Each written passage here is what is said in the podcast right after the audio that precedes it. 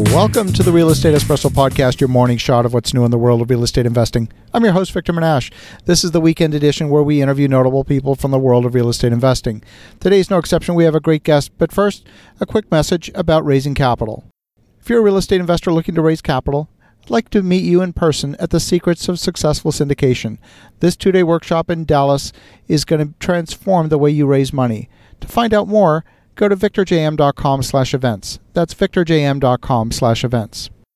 We're back. Here on the Weekend Edition, we interview notable people from the world of real estate investing. Today's no exception. We have a great guest all the way from Newport, Rhode Island. Welcome to the show, Chris Prefontaine. Thanks, Victor. Glad to be here. So, Chris, you've been investing in real estate for quite a number of years. Why don't you give us a little bit of your backstory, how you got into this crazy world of investing? Yeah, thanks for not mentioning the years because that would date me. That's perfect.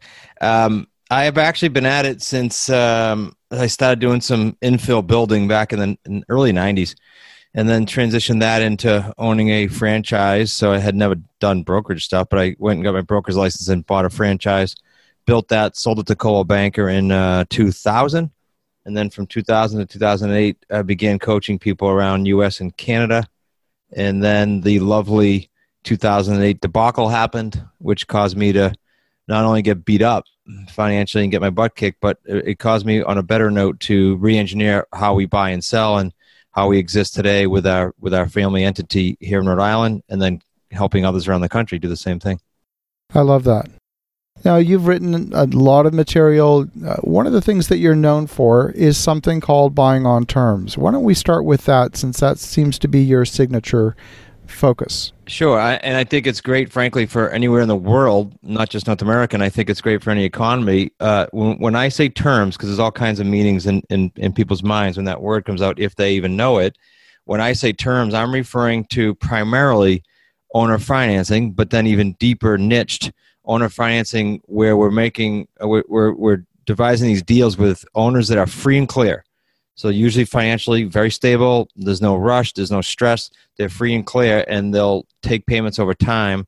And 98% of them we're doing with zero interest. It's principal only payments. It's a, just a phenomenal hedge against any economy and a great profit builder. The second way we buy is lease purchase. Also very simple because you're not going to a bank. And you notice both the common thread on both these, we're not going to a bank and we're not signing personally on loans, which is what beat me up in 2008 and so that's why we do it those two primary ways right now. I love that.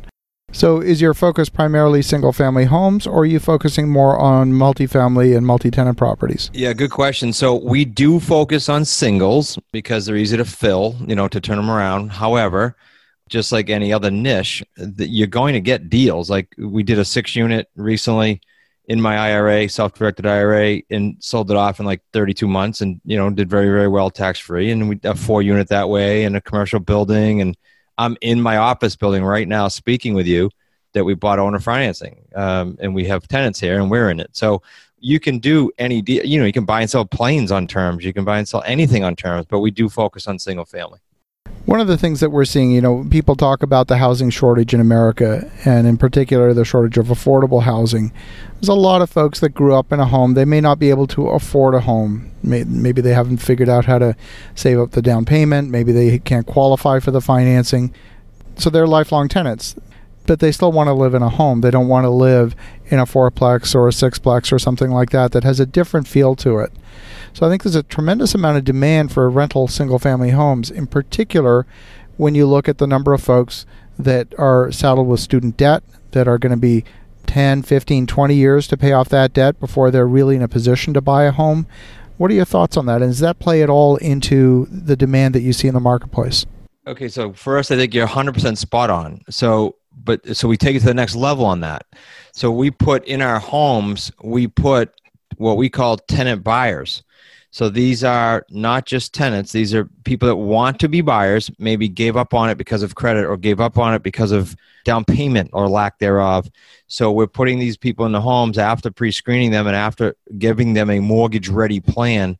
So if you think about this affordability issue said, but there's also an issue of depending on where you are in North America, you, you can be as high as 82% of the marketplace of buyers that can't get a loan today. I mean, it's crazy right now. The banks as tight as they are. So we're cha- we're literally I think we're changing generations with helping some of these people get into a home who thought they never would. I mean, some of these people are in tears thinking, I, I thought I lost hope, like I couldn't get in a home.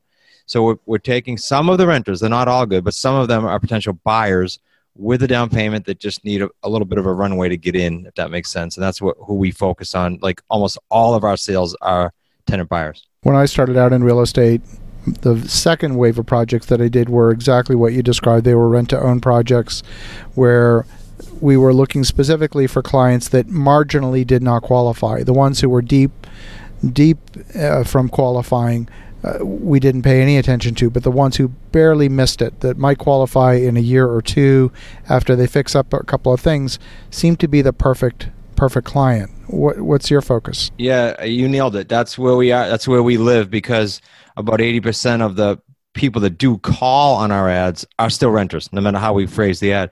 So we are looking for that that kind of cream of the crop, the 20% of the renters out there that they're either self-employed and they need literally they have great credit, they just need seasoning, a couple of years probably, or they had a legitimate divorce, death, job change where their credit got dinged, and there's not a history of 20 years. They had a legit problem, and so they they're easily financeable if they just get on the get on the plan and stay on the plan. And we ha- we have it so that they're held accountable to that plan or they're they're in default of their agreement. So we, you know, barring a life event, they're getting financed.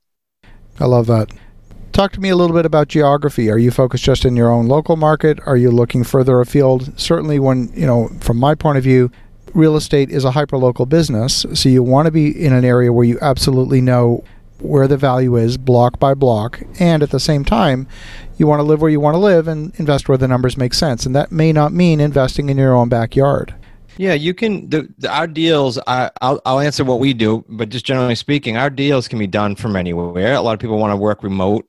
However i tell everyone yes it's easier an hour radius from your house right and and you can you can be anywhere in the world but it is easier an hour away from your house. We personally from a family standpoint it's my son-in-law zach my son nick and and my daughter and a great team. We buy and sell in three or four states rhode island mass connecticut maybe one other border. But then we teach in deal rev share and lock arms with and partner on deals around the country with right now around 65 we call them associates 65 different people around the country so we're in a lot of markets, and that's cool because it gives us a, a finger on the pulse, a, a, pulse on the market rather, and allows us to really see what the different pockets are doing around the country. So it's kind of cool. So we're everywhere, but we're personally in three or four states. I love that.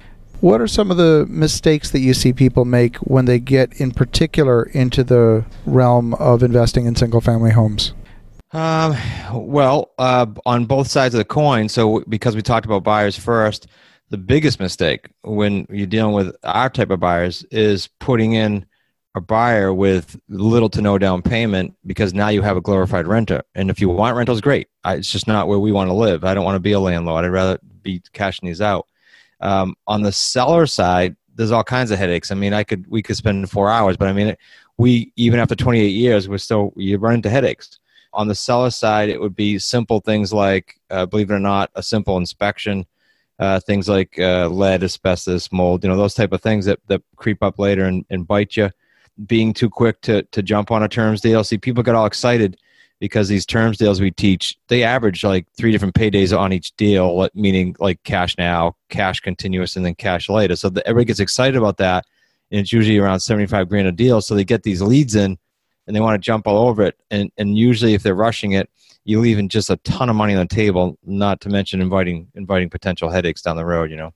Now, I'm glad you mentioned that. We were in the rent to own business a number of years ago, and we got out of it. The reason we got out of it is because we were often it turns out, relying on market appreciation to deliver the value creation for the, both the tenant and for us as the as the deal owner, and that's not something we control. And unless you can buy the property at a fairly significant discount to the market, it's difficult. Uh, you know, you can write a contract that looks great on paper, but if the property doesn't appraise for that value uh, in three years' time, when the your tenant buyer is ready to buy the property, it doesn't matter what you wrote in the contract because he's not going to qualify for the bank loan. How do you overcome that? What what's the strategy for getting a successful property where you're going to generate that kind of profit? Couple things. Um, one that we've been doing of late, meaning the last 24 months or so, is just making sure we're writing much longer terms. Um, so longer terms instead of three years, four years, more in the five to 10 range. The, the second thing, however, is um, more focused on if we get the longer term or if we own it, because we bought it subject to existing financing or owner financing, and we have that runway, we don't have a, an end date to, to worry about, then if the down payment's large enough, then we go to the owner financing route because now you don't have that issue of them trying to cash out down the road. As long as you're not needing, quote unquote, that cash, uh, go ahead and turn around and do owner financing with your buyer. And now you don't have that appraisal issue. It literally never comes up and, until and unless they want to sell off, right? Very interesting. So, if you had something you wanted to share with our listeners, what would that be?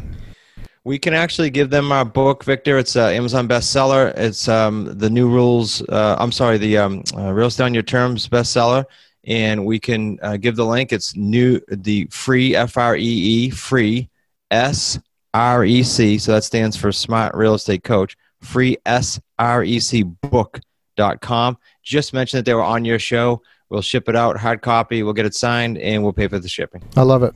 So definitely reach out to Chris at freesrecbook.com. Get your free copy of Real Estate on Your Terms. And for the listeners at home, have an awesome rest of your weekend. Thank you, Chris, for a great conversation. And we'll talk to you again tomorrow.